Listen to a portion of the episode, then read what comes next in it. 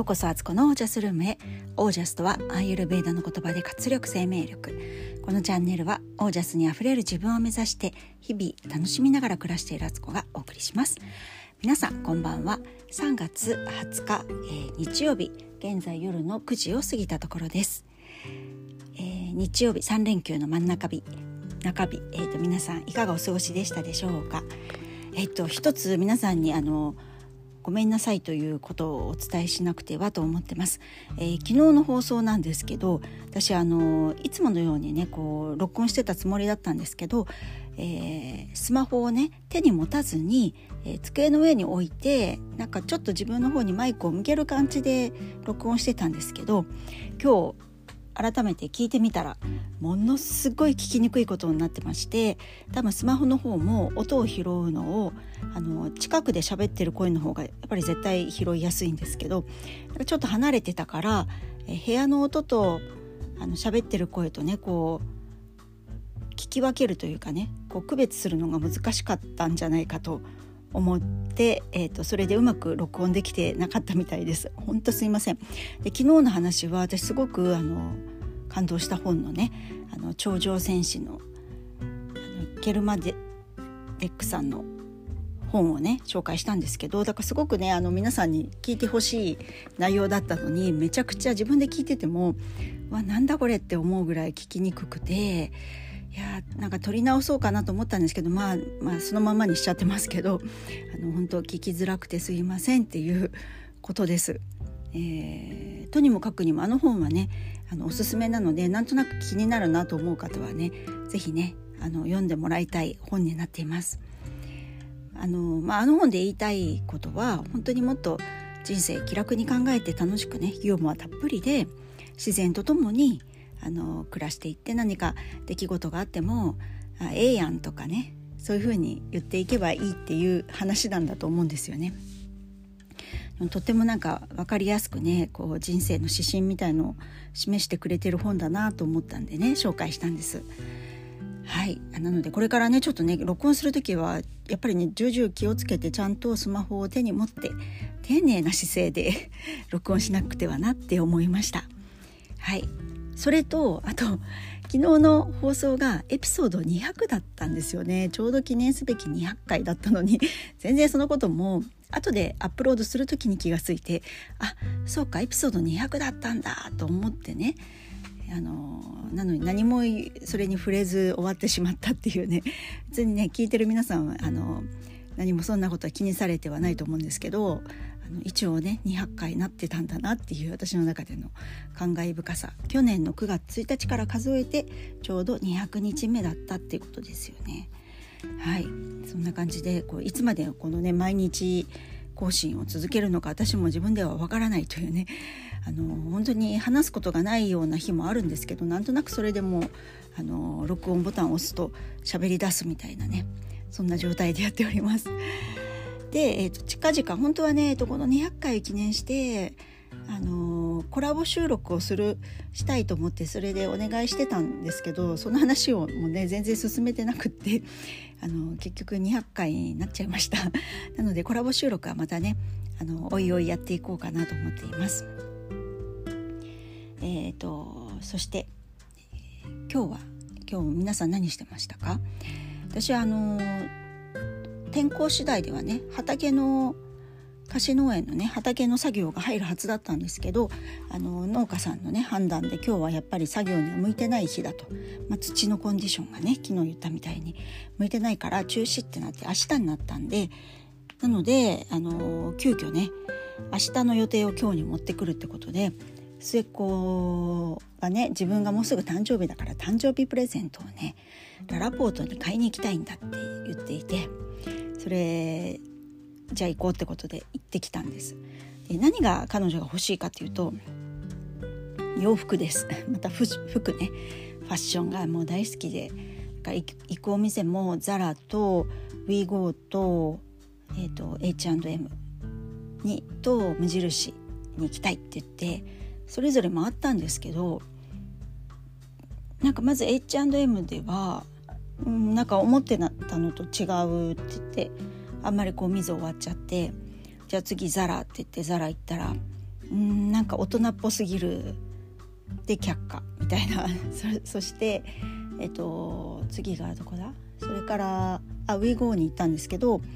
なんかあの原宿にある WEGOに昔行ったことあるんですね。でそこのイメージが強かったみたいでららぽーとの WEGOはなんかあんまりなんかしっくりこないって言って結局服全然買わずに買ったものは無印で、えー、サイダーですね。あのクリームソーダあ何色？何色のサイダーかな？なんか瓶に入ったサイダーってなんか人気あるみたいで無印の。それを2本と,、うんと、それからそれからそうそう松清に松本清っていうねあの関東地方のドラッグストアなんですけどそこで、えーと、化粧品をねロムもう最近のブランドよくわかんないんですけどロムのアイシャドウパレットとあとなんだえっ、とビオレの日焼け止めとうんとあと何買ってたんだ。なんかいくつかえ口紅かな？を買ってたかな？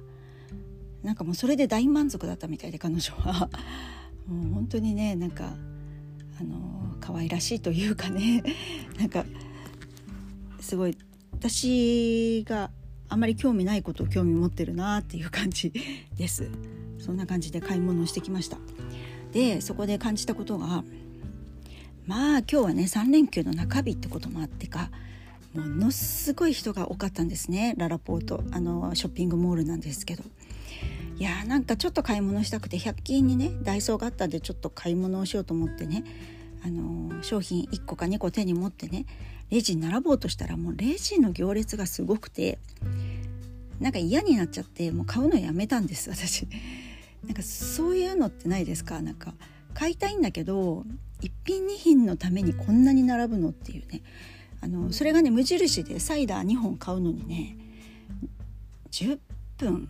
10分ぐらい並んだのかなすごい無印も行列になっていてレジも5個ぐらいあのレジ空いてたんですけど空いてるっていうかあの店員さんがそれぞれいてこう回してるんですけどそれでもなかなかねあのさばけないっていうなんかやっぱり人が多いですよね関東ってね。あの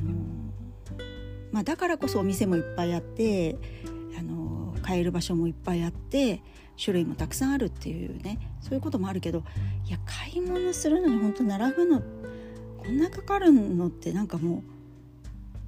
人生の時間なんか無駄にしてるような感じ今だとねやっぱネットで買えたりするっていう手軽さもあの一方であるわけだからそれを思うと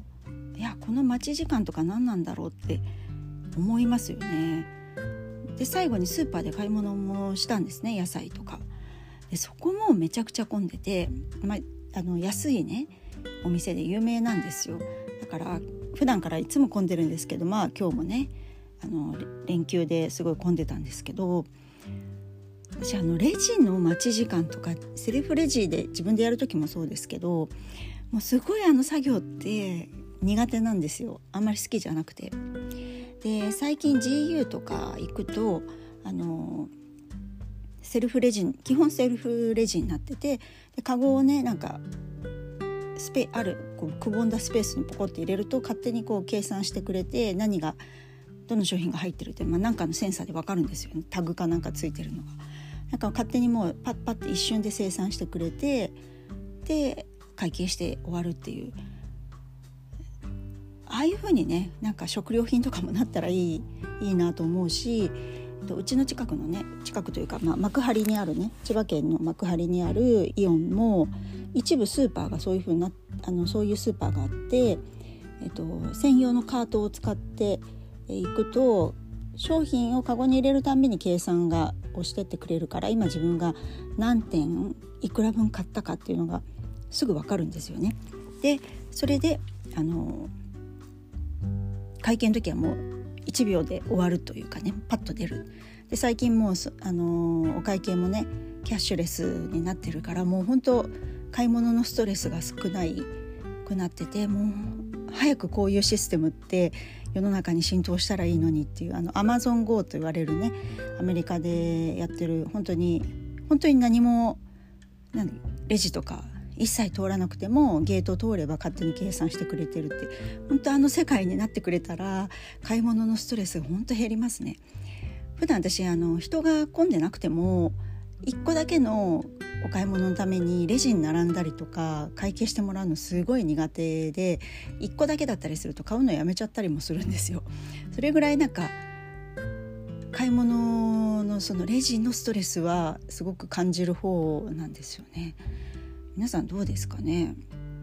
でさらになんか最近ってポイントカードいろんなポイントカードがあって店員さんも聞くの大変だと思うんですけどなんか D ポイントありますかとか楽天ポイントのカードありますか？T ポイントありますかとか。でそこのショッピングモールの今日だったらララポートだったらララポートカード持ってますか？みたいな。なんかもういっぱい聞かれてこっちもなんか持ってるやつと持ってないやつとかもあってなんかであとはこうレジ袋いりますか？ってことも聞かれたりとか。あのもう基本はレジ袋いらもういらないのがスタンダードになってきてるからもう聞かないでいいですよね聞かないでくださいって言わなければいらないってことだっていうのがこうみんなの認識になればいいのに、まあ、日本ってすごく丁寧だから毎回毎回必ず聞いてくれるんですよね。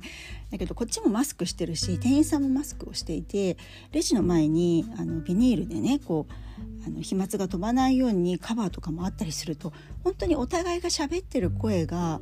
独身術とかも使えないからこう表情とかも読み取れずに何言ってるか分かんなくてあのビニールの下から顔出してね何ですか？みたいな風にね聞いてるみたいな。